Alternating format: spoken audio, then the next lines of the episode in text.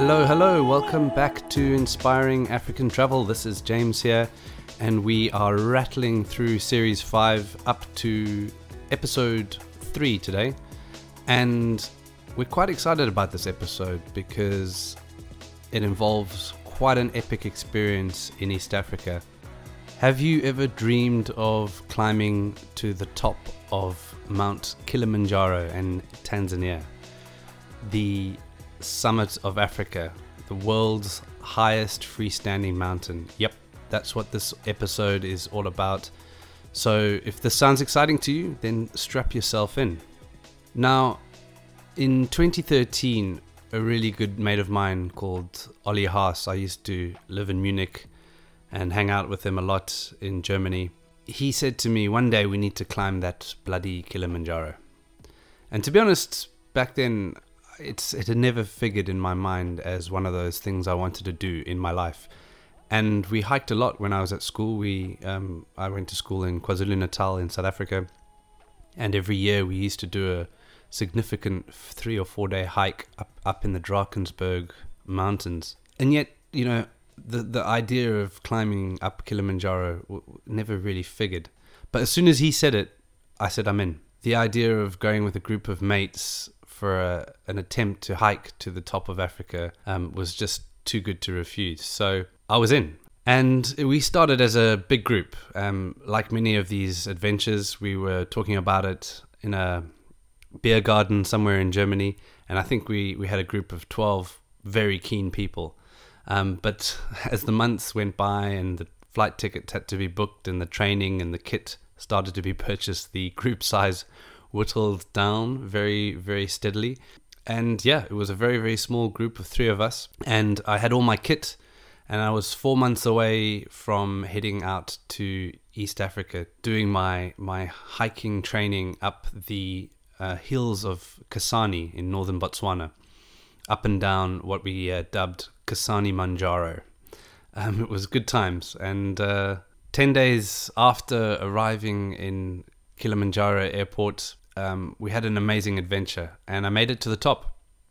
And it was a tough, a tough, tough climb, but it was definitely one of the most amazing things I've ever done in my life. I say that not because I reached the summit, but because of the camaraderie and the experience of different um, ecosystems and biospheres as you went up the hill, and just a challenge to take take your mind completely off your day to day life and focus on what you have to focus on. And in this episode, we're going to chat to a man by the name of Ake Lindstrom, spelt A K E, but pronounced Orca, as in the killer whales.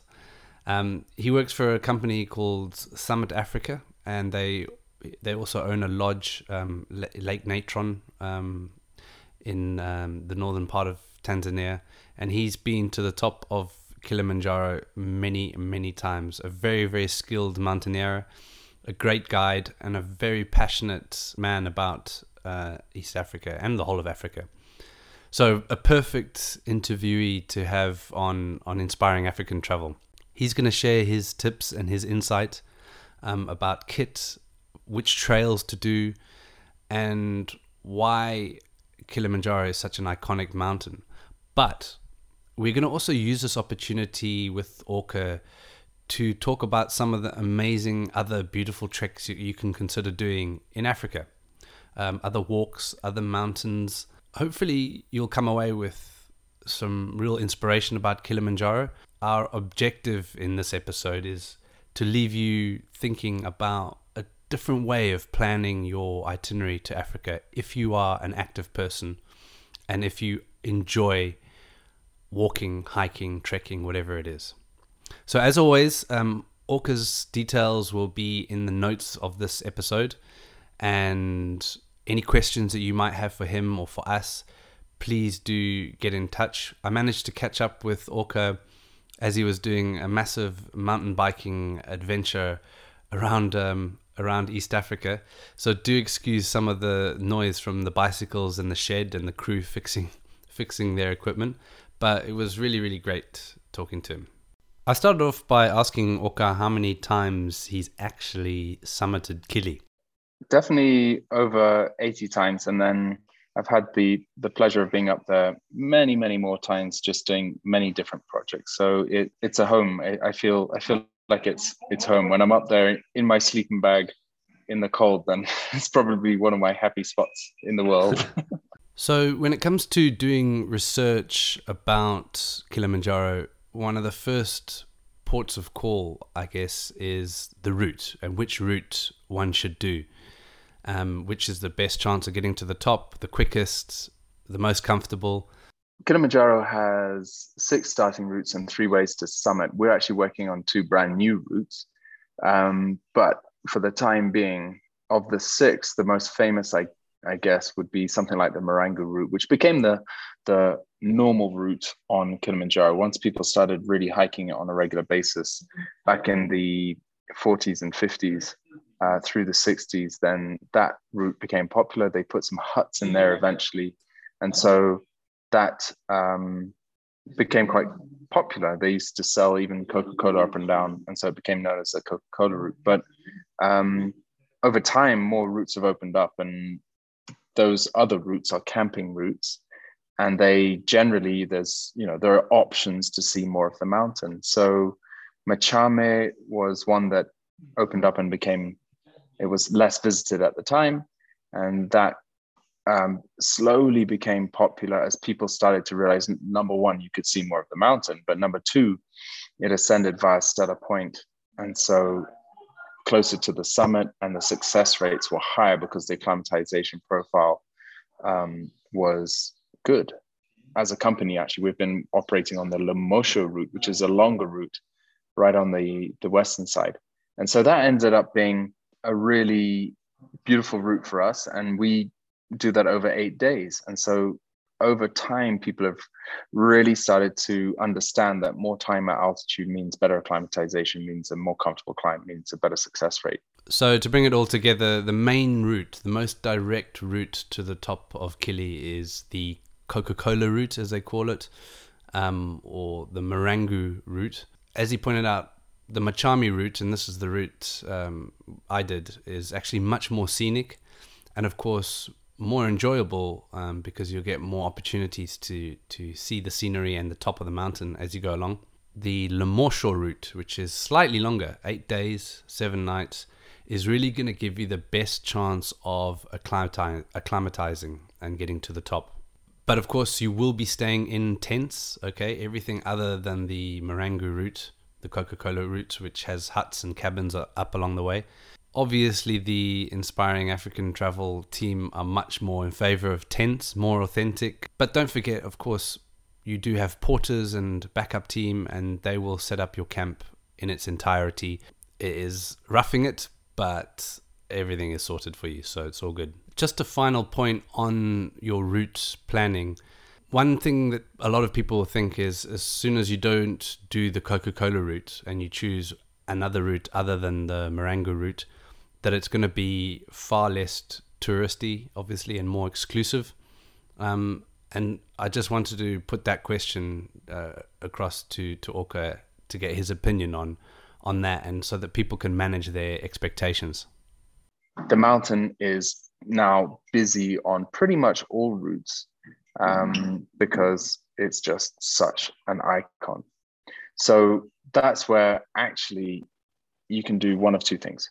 You can really start using unusual routes or unusual unusual variations, or you can just be a bit more creative with um, the way that you book the trip, the days you start on. And there's a few little techniques like that that we can certainly you know, I'm sure we'll touch on that anyway.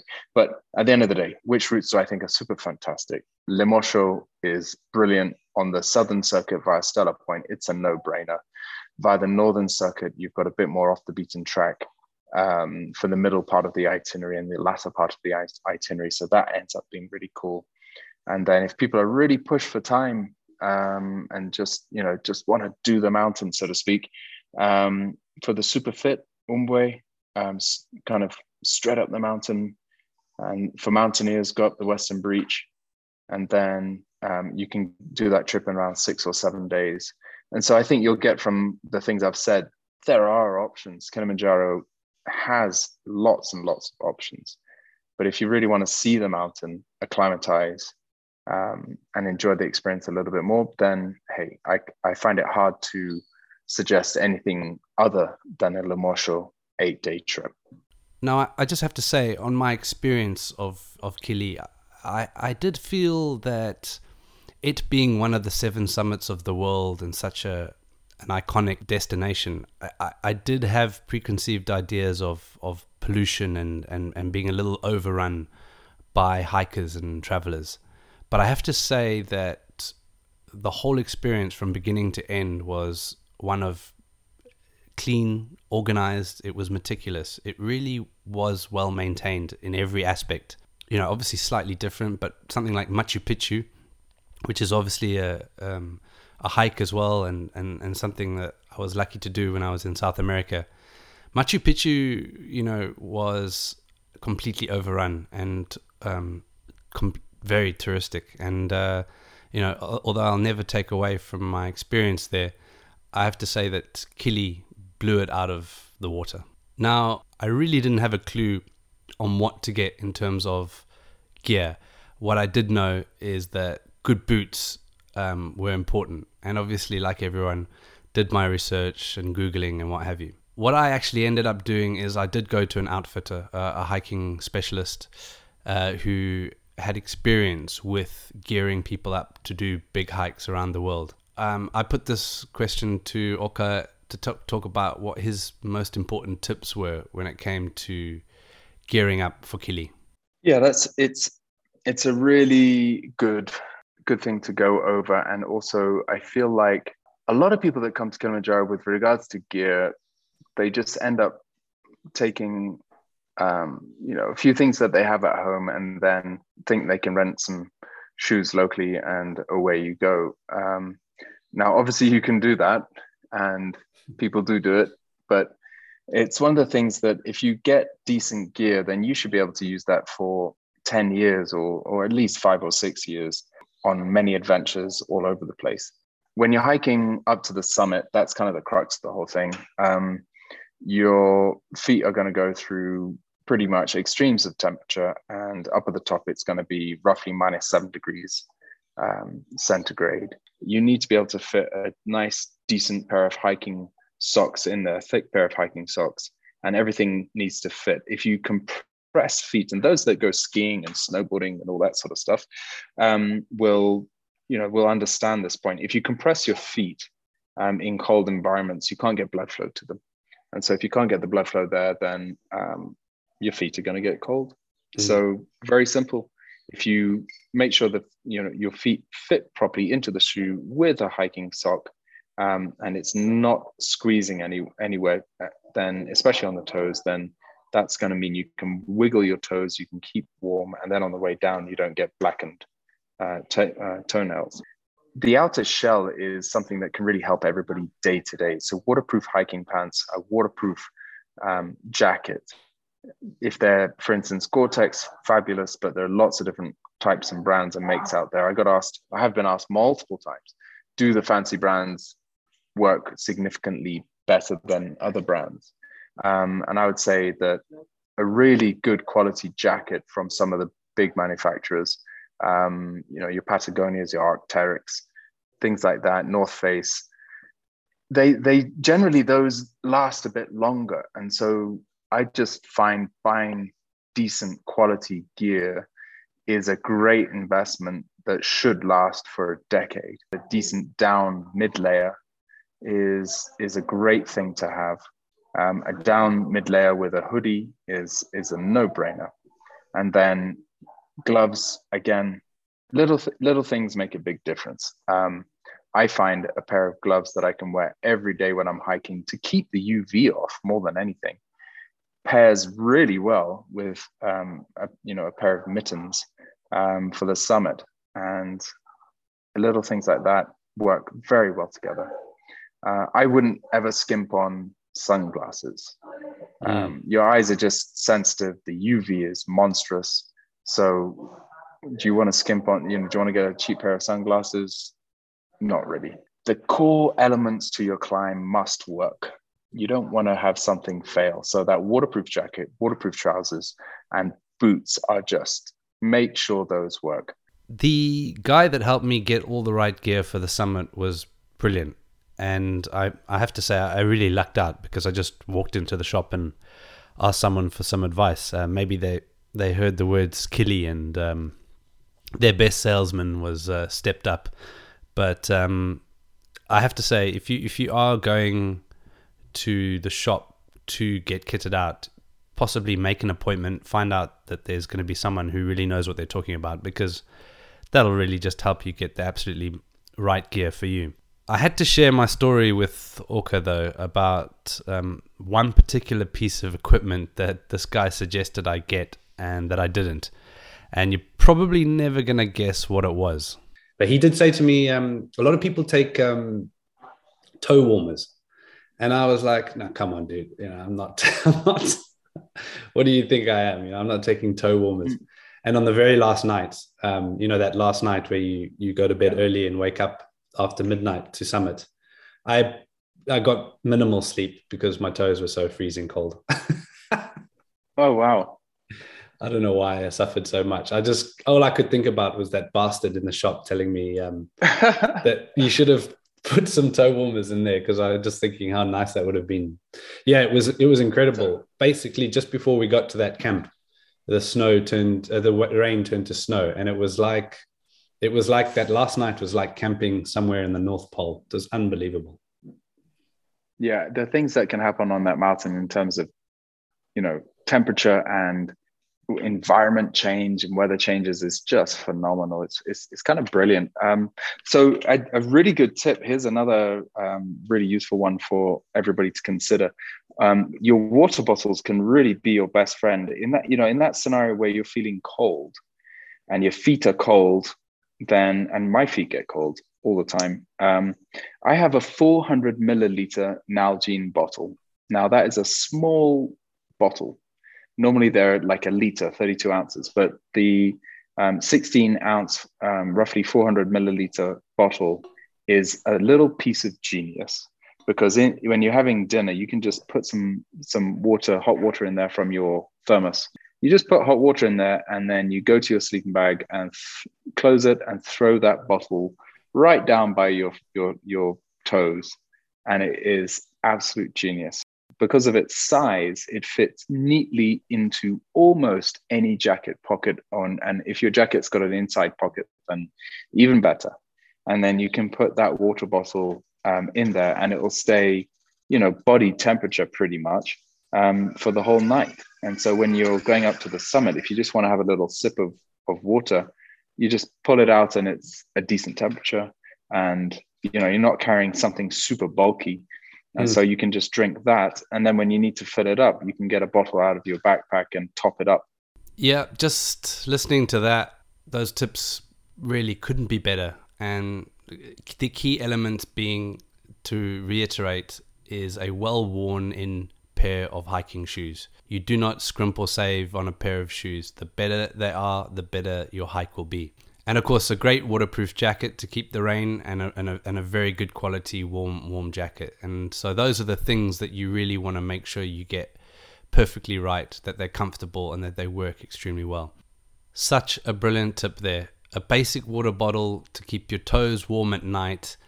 And yeah my CamelBak CamelBak or I don't, I don't even know what they're called but you know what i mean. Um, it was brilliant um, for the whole hike. Um, just having a tube of water connected to your backpack meant that I was keeping well hydrated right throughout the, the, the seven day hike, um, which is so important when you're when you're when you're acclimatizing, um, making sure that you have plenty of fluids all the time. On the summit morning, um, the tube froze up, and even though I was sold the sort of insulator for the tube, it didn't work, and the, the, the water froze up in the pipe and so I didn't really have access to to water for the last part of my my trek where when I when I really needed it and when I was struggling. So um, a little water bottle inside my jacket, as Oka mentioned, would have been absolutely brilliant. Keep that, and yeah, buy those toe warmers um, for your last night. If there's one thing that uh, one thing you can do, the inspiring African travel top tip of the episode A lot of people will take some sort of medication for the altitude sickness, or let me just put it this way uh, to prevent altitude sickness. So, yeah, should you take medication? Is what I wanted to find out. Um, it's, you know, taking um, acetazolamide, Diamox, it's it's an interesting one. You know, my level of training, I'm a wilderness first responder. I've been I've been uh, WFA trained for um, 20 years, so there's probably limits to what I should say. People that take Diamox generally tend to have a bit of an easier time, and usually you don't you don't. Sometimes people come with some strange dosage recommendations that are super high, and we mm. just don't see the need, even if you're microdosing at 100 is it a microdose? Perhaps not. 125 milligrams twice a day. So one in the morning one in the in the late afternoon. Um, we just find that people have a more comfortable trip. And you know in my in my book that's that can't be a bad thing. Um, that's a great thing. And so the altitude experience for, for many people is not always that comfortable. Yes if you take more time generally that's going to work in your favor. And then on eight day trips, actually, really, I could care less if people are taking Diamox or not. You're probably going to get to the top, but it's always going to make things a little bit easier unless you're allergic to it, unless you your body reacts in a way, you know, in a funny way that you're, you know, it doesn't work for you. Yeah, altitude does some crazy things, and never underestimate Kili. Um, it's a tough, it's a tough, tough experience, um, and don't ever push yourself. Really, beyond your limits, your body will tell you. And anybody who is suffering um, should turn around and head back down. I know people who've summited uh, several times, actually, um, uh, guides and, and tour leaders who've taken guests to the top of Kili, and then a few years later have suffered from AMS, acute mountain sickness they had summited before. So your body can do different things. I have to say, I, I really struggled on day four. Um, that was when we went just above 4,000 meters. Um, and then you dropped down to sleep for the night. And I was feeling okay on the way up, but as we got to the summit of 4,000 meters and started heading down, I got sicker and sicker to the point where um, I really felt that that was the end of my trek. But I took all the advice of the team drank as much water as I could and tea and tried to get some food in. And that is something that is hard when you're not feeling well. Um, but you know, managed to get a few bars in and uh, and some bits and pieces. Yeah, felt great in the morning. These guys know what they're talking about, so do your best to drink as much fluids as you can, and rest when you need to. Pole pole is the key, guys. Slowly, slowly. Um, pole pole in in Swahili and that that is indeed the truth. It's no point in rushing to try and get to camp early so that you can sit around and wait for other people to arrive. Take your time on the hike, enjoy it. It's not a race. It's a freestanding mountain. If things aren't right, if you're on the wrong end of the bell shaped curve where you're super sensitive to altitude or something just didn't work out for whatever reason, and you end up getting altitude sickness, uh, acute mountain sickness, AMS, hey, go down. It's always going to be there yes, it's a big investment, but at the end of the day, um, mountains like Kilimanjaro, if they're treated with respect, it doesn't have to be a dangerous mountain. And all of us, if we want to go back, if we really want that goal, but it didn't work out, have a look at what you did and go back and come and summit another day. It's a beautiful mountain, right? I mean, six six distinct zones, and you know you you can be at the bottom in places like West Kilimanjaro and see some of the biggest old tuskers, the biggest old bull elephants in Africa. You can wander around with Maasai and, and learn about ethnobotany. Um, you can then walk up through the forests, through the farmlands, get into changing zones and smell the, the rich, rich um, fragrances of all the heathers, get onto the mountain proper and get into a alpine desert and then touch a glacier up at the top. What an experience. And so if you if you go in with the with the mindset of of that that you're there to experience it and hey step on the roof of africa and, and touch the sign that's probably going to be the cherry on the top. I want to just quickly touch on seasons. Obviously big question is when the best time of the year is to summit kili now if you listen to our previous episodes on primate trekking you'll know that the short rains are in October, November, and then the main rains in East Africa are in March, April, May. Um, so it's not conducive to the best time for chimp and primates sightings. But obviously, hiking to the summit of Kili, you know, you're not you're not looking for any, you know, of the migration or any particular animal. You're just trying to get to the top of the mountain. It doesn't make a huge difference, but obviously, if you're there in the rains, you're going to get a, a, a lot more rain. But it's a mountain, and weather can change irrespective of the time of year. We hiked at the end of the short rains in December, and yeah, we had a lot of rain, and as I mentioned, turned in, turned into snow right at the top. But we got plenty of dry patches, plenty of good views of the of the of the peak of of Kili, and we had really good gear. So if you've got good gear, the rain is not going to bother you. Um, and one advantage of going at the end of the rains, so if you go in June or or December, because of the rains prior to that, there's going to be lots of snow on top of the mountain. So it really does make it beautiful um, and impressive. So yeah, the long and short of it is, you know, make sure that it fits in with your overall itinerary. And yeah, middle of middle of the rains, it's going to be a little wetter, but any time of the year doesn't really matter. Well, I hope that's given you some really good insights um, on on Kilimanjaro, preparing for it and inspiring you to do it. But I wanted to use this opportunity for us at Inspiring African Travel. Quite often, you know, the third or the fourth highest is often more beautiful and more exclusive and potentially more of a rewarding experience. The continent really has massive amounts to to offer. I think one of the one of the key things in this region is that with all the big mountains, um, you you can find a similar format to Kilimanjaro insofar as you can go in and have a team and you know be supported. And it's essentially you know the formula works fairly similarly insofar as you you end up having a lot of porters and crew and you're supporting a lot of people. You get to see an amazing mountain and so that's a great formula because of how much it really gives back to the local economy and the richness of the experience that you have right so that you know that that can kind of work in so many different ways so mount kenya definitely can offer that if you're going to go and just trek to Point Lenana, but actually Mount Kenya has a lot of different options in insofar as it has technical options as well. So you can end up having a group of people where one person is a technical climber and then a bunch of other people are not. They're just trekkers. They just want to do a bit more of a Kilimanjaro thing where you're really just trekking to the top of a peak. And Lenana Point Lenana offers that for sure. But then Mount Kenya's got a lot more to offer. You can really get off the beaten track. There are routes that you can go, go where there nobody. I just came off a route where literally no one's. With we were following buff, buffalo trails, so there are definitely a lot of buffaloes that have been where we went, but not not a lot of people.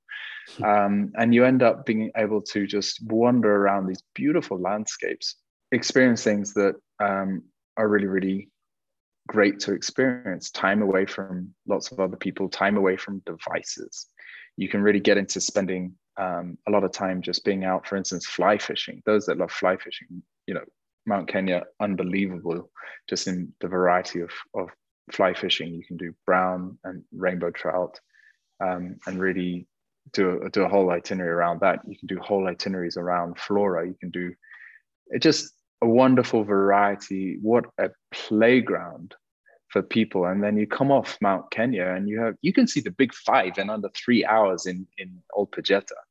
Um, and so, in terms of richness of habitat and landscape, wow, what a destination! Oh, Mount Kenya just does sound so beautiful. Um, it seems much more dramatic peaks and epic sceneries than you would get on Kili. And of course, a destination that is ultimately more off the beaten track and, and ready for you to explore. And talking about off the beaten track, the Ruwenzori Mountains, um, which border the DRC and Uganda, is home to um, Margherita Peak. It's the second highest peak in in Africa, and right on the equator is uh, home to glaciers and jagged peaks, dramatic, hardcore mountain range. This is. Um, this sounds like an amazing destination to me. So wanted to use uh, our opportunity with Ake to talk us through this area. Uh, Margherita is an amazing peak and place to get to. So the Ruwenzoris are they're a collection of mountains. It's a whole range. It's actually quite technical. A lot of them are, are, fairly technical, slippery. They're the mountains of the moon. They get a lot of rainfall. There's a lot of moss, there's a lot of bogs. And so, kind of hard to get in there sometimes. Really cool destination. And it's the third biggest peak. So it's behind Mount Kenya, Mount Kenya 5199, uh, Margherita Peak is 5109, something like that. So I think it's mm-hmm. at number three. Anyway, you get up there and it's a beautiful place. I heard wild chimp- chimpanzees on the way up. I went up the route that is set up by the community. So all the all the money goes to the local community. We were hiking over over the Margherita Glacier um, up to the peak it was an amazing experience. You know, got some proper mountaineering sort of thing. You, crampons on, ice axe, rope teams of three, proper inverted commas um, mountain experience that I that I had on, had on Africa, and it was absolutely beautiful. Now, the Ugandan side is fine, accessible. There are three different routes you can go up that side. There's a hut, hut route that we usually combine with camping so that we can get to some more interesting places. The other side is in DRC in, in the Democratic Republic of Congo. And on that side, it would be amazing to go up that side for for it's a shorter access route for a start and so and also a little bit drier but the security is an issue mm.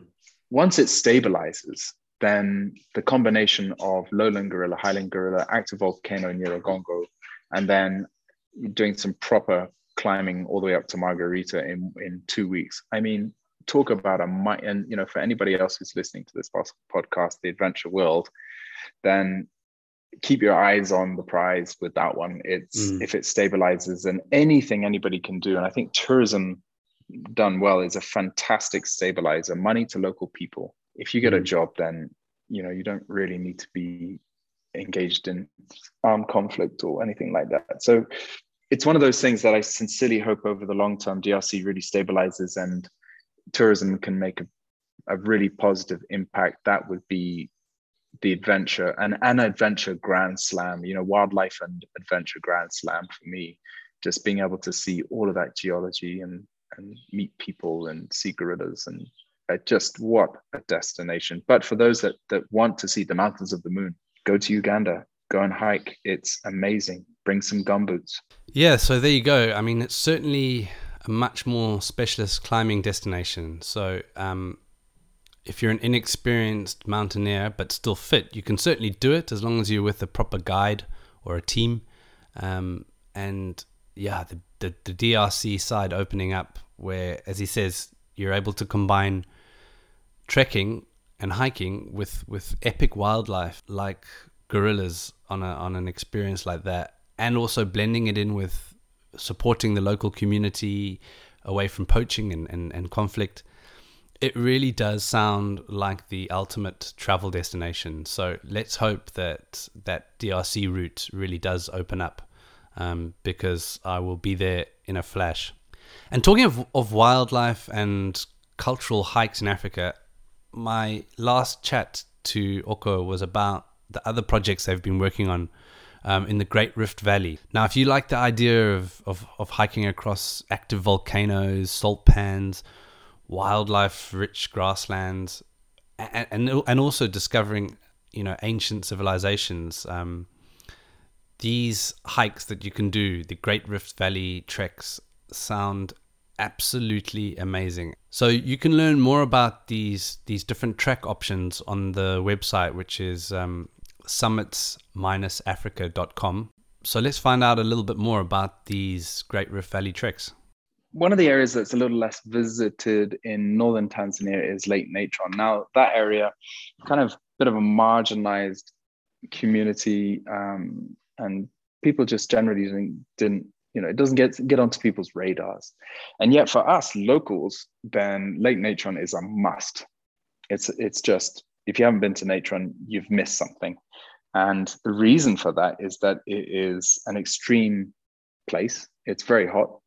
And then there are things like waterfalls and rock climbing, and active volcano, Ol Doinyo Lengai, active volcano, the Masai mountain of their god Enkai, um, that literally you can walk up to the top of that thing, hardest one day trek in Africa, FYI, um, and look inside. And if you get there early enough, you can even do time lapses and get the glowing lava and things like that. But it's the lowest eruptive temperature of any volcano in the world. It's about 500 degrees centigrade, and the ash that it pumps out, and every now and again it does these crazy, beautiful Plinian style eruptions where the, the ash goes kilometers into the air and falls on the Serengeti. It is the engine of the Serengeti migration. That ash is so nutrient rich mm. that once it falls and the grass grows from from that all those nutrients, then those lactating wildebeest and everything else in between, all the other um, plains game, they really benefit from all those nutrients and then are able to start their trek north once again.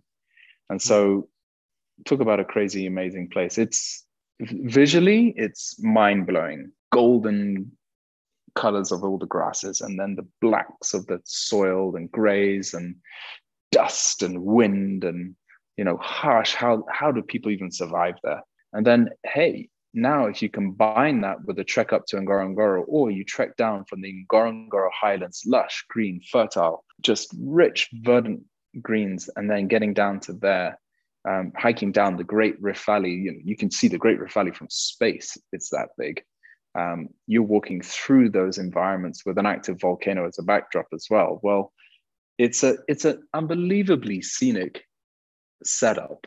But there's not a huge risk of big animal encounters either. You you probably may see some buffalo up in Ngorongoro, but at the end of the day, you can wander through these habitats and you you don't really have those worries. So it really lends itself well to you know family groups that want to do something active. And okay, fine, you can go to a national park, you can go for a three-hour walk, and you can have lots of game encounters that you know you may perceive as being safe or otherwise.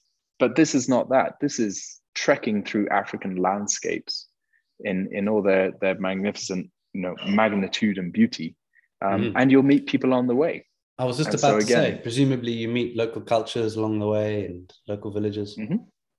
yeah absolutely and so that that trek from Ngorongoro down to Natron, you're combining two amazing um, places. Empakai, very beautiful crater lake, green, down to dust and harshness and unbelievable survival stories down in Natron with that alkaline lake and, and springs bubbling out of the ground where we can jump in and enjoy. And then from there, you can hike across to the Gol Mountains, which are on the eastern side of Serengeti. And then once you get into those habitats, and sometimes the year the migration's pumping through there, you get just wildebeest as far as you can see. And then wow. get into those gorges. Now, if if you fail to find an arrowhead or at least a flint of obsidian, then you you really you're missing a trick or two. One of the places that we go wandering through, you'll see fossils. I mean, fossils and fossils and fossils and fossils. So all of this millennia of of history, our history, and and, and many other species besides, is laid out in front of you. You just wander through it, and then you see cave paintings and people Maasai trying to farm and herd, and you know. So it's it's this ever changing life cycle of, of everything is laid out before you. You don't even need a, a, you know, a mega guide to take you into it. You're, you're going to live it and then get through that to Olduvai Gorge, one of the cradles of mankind. And there's a great museum there where it's all laid out chronologically and you can really go through it in a lot of depth and talk about a rich experience. I mean, uh, if if I we we literally just did this trip with with my five year old son, um, and he doesn't get a lot of it yet. But boy, oh boy, does he know how to.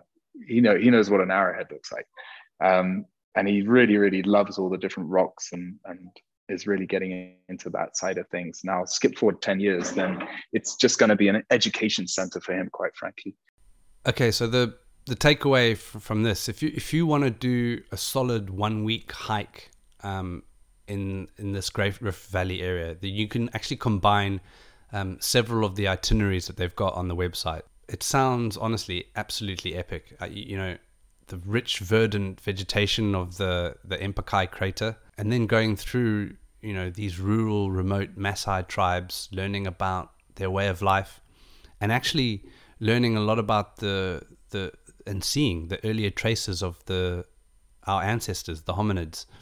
Um, and you, you could even catch the the wildebeest migration if you if you lucky enough in your in your planning. So to me, it it blends to what would be a really fantastic experience in East Africa. And what I really love the sound of is Lake Natron, which sounds like an absolute gem with its flamingos and the Mount Lengai volcano as a backdrop. Um, and I don't know if you heard him slip it in, but um, Ake dubbed dubbed it the hardest one day trek in Africa.